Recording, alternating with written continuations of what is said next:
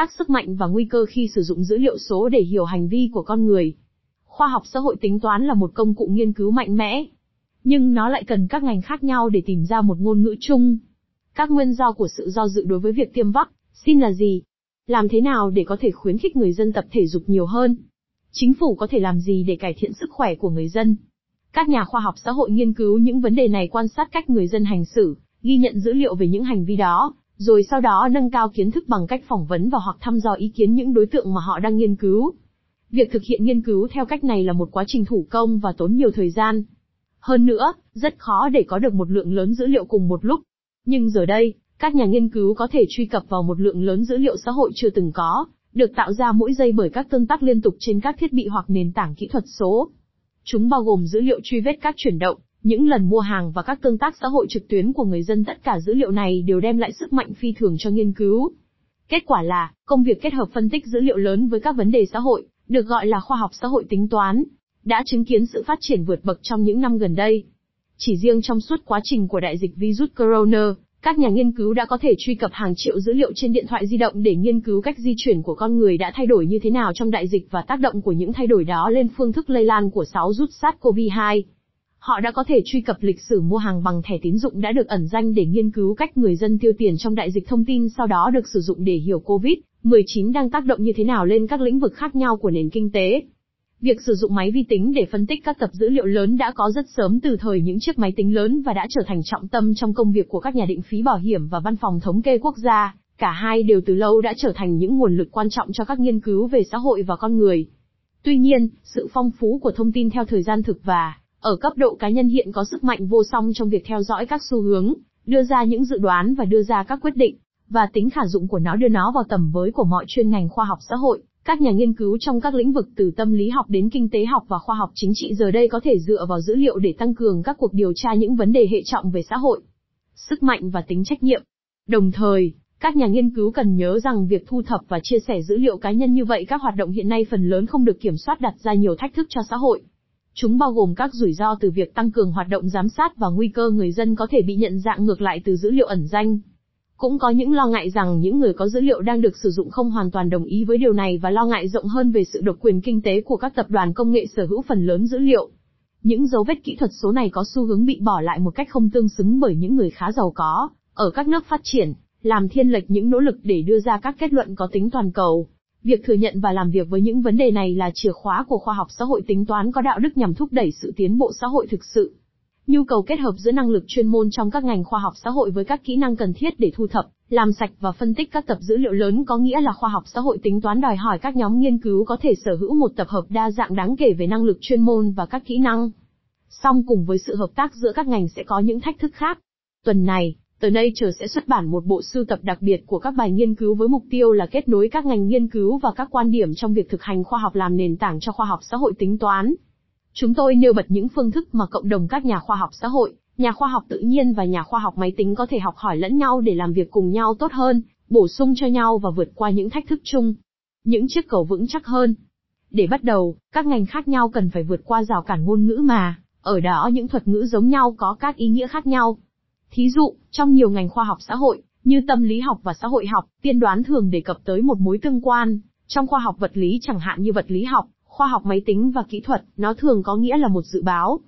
Nghiên cứu xuyên ngành thực sự đòi hỏi các nhà khoa học trước tiên phải học các ngôn ngữ của nhau, rồi sau đó mới phát triển sự hiểu biết chung về các thuật ngữ. Nhưng hố ngăn cách có thể còn sâu hơn sự bất đồng ngôn ngữ, liên quan đến cách thức tổ chức, phân tích và diễn giải dữ liệu để giải thích một hiện tượng. Jack mừng tại Trung tâm Nghiên cứu Microsoft, ở thành phố New York và các đồng nghiệp cho rằng khoa học xã hội tính toán có thể trả lời một cách hữu hiệu nhất các câu hỏi nghiên cứu bằng cách kết hợp các phương pháp tiếp cận bổ sung.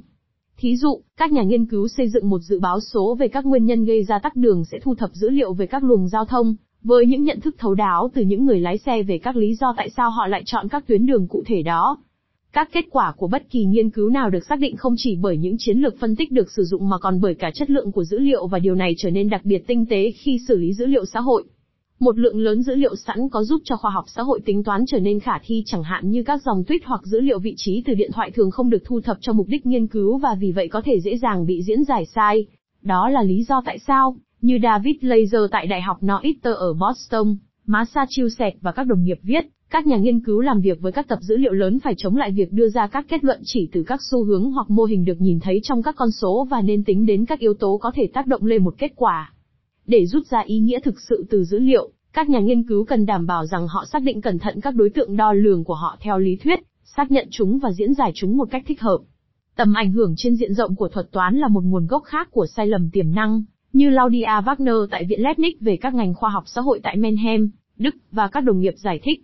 Họ lưu ý rằng các thuật toán phổ biến trong xã hội của chúng ta ảnh hưởng lên hành vi cá nhân và hành vi nhóm theo nhiều cách điều đó có nghĩa là bất kỳ quan sát nào không chỉ mô tả hành vi của con người mà còn mô tả cả tác động của các thuật toán lên cách người dân hành xử. Họ cho rằng các lý thuyết đem lại thông tin cho khoa học xã hội cần được cập nhật để thừa nhận những ảnh hưởng này. Nếu như không có những lý thuyết này và một sự hiểu biết rõ ràng về tác động của các thuật toán lên dữ liệu có sẵn, thì các nhà nghiên cứu sẽ chẳng thể đưa ra các kết luận có ý nghĩa.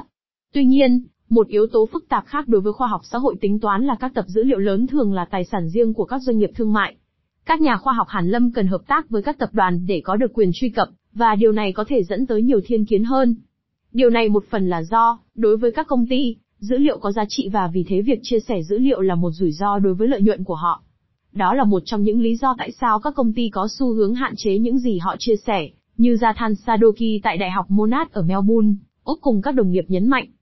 Song xét về tiềm năng của những dữ liệu này trong việc đem lại các lợi ích xã hội, các công ty cùng với các nhà nghiên cứu Hàn Lâm và các cơ quan công quyền cần cùng tham gia vào những vấn đề này và đặt ra các bộ tiêu chuẩn về chất lượng, quyền truy cập và quyền sở hữu dữ liệu, các con đường phía trước. Có nhiều cách để thu thập dữ liệu hữu ích và đáng tin cậy, như Mita Galesic tại Viện Santa Fe, ở New Mexico và các đồng nghiệp mô tả trong một bài nghiên cứu về cảm nhận xã hội của con người. Đây là nghiên cứu về cách các cá nhân thu thập thông tin về những người khác trong các mạng xã hội của họ. Thí dụ, các nhà nghiên cứu có thể tiên đoán sự chuyển hướng trong các quan điểm chính trị bằng cách phỏng vấn người dân và hỏi họ về những gì bạn bè của họ đang nói. Việc thu thập dữ liệu về người dân từ những người khác có thể giúp tránh một số thiên kiến được thấy trong dữ liệu tự báo cáo và có thêm lợi ích là sản sinh ra dữ liệu ẩn danh. Các nhà nghiên cứu chẳng bao giờ cần biết bất kỳ thông tin chi tiết cá nhân hoặc thông tin nhạy cảm nào về những người mà họ đang nhận thông tin. Một lĩnh vực khác đã chín mùi cho sự phát triển nằm ở sự giao thoa giữa mô hình bệnh truyền nhiễm với khoa học hành vi. Như Caroline Bucky của trường y tế công cộng Harvard Chan, ở Boston và các đồng nghiệp cho rằng một mô hình lây nhiễm và nhiễm trùng chính xác đòi hỏi các nhà nghiên cứu phải hiểu các nền văn hóa và những hành vi của những người đã hoặc có thể bị nhiễm bệnh. Thật khó để dự đoán đường đi của bệnh dịch nếu như không xem xét các khía cạnh này và các khía cạnh xã hội khác của sự lây nhiễm. Sự hợp tác có cấu trúc và rộng lớn vượt lên các ngành là chìa khóa để đạt được điều này. Đại dịch đã cho thấy làm thế nào để có thể cứu được mạng sống khi các bộ dữ liệu quy mô lớn được khai thác vì khoa học. Tiềm năng này chỉ bắt đầu trở thành hiện thực khi các nhà nghiên cứu có nền tảng về khoa học máy tính hoặc toán học ứng dụng tham gia với các nhà khoa học xã hội.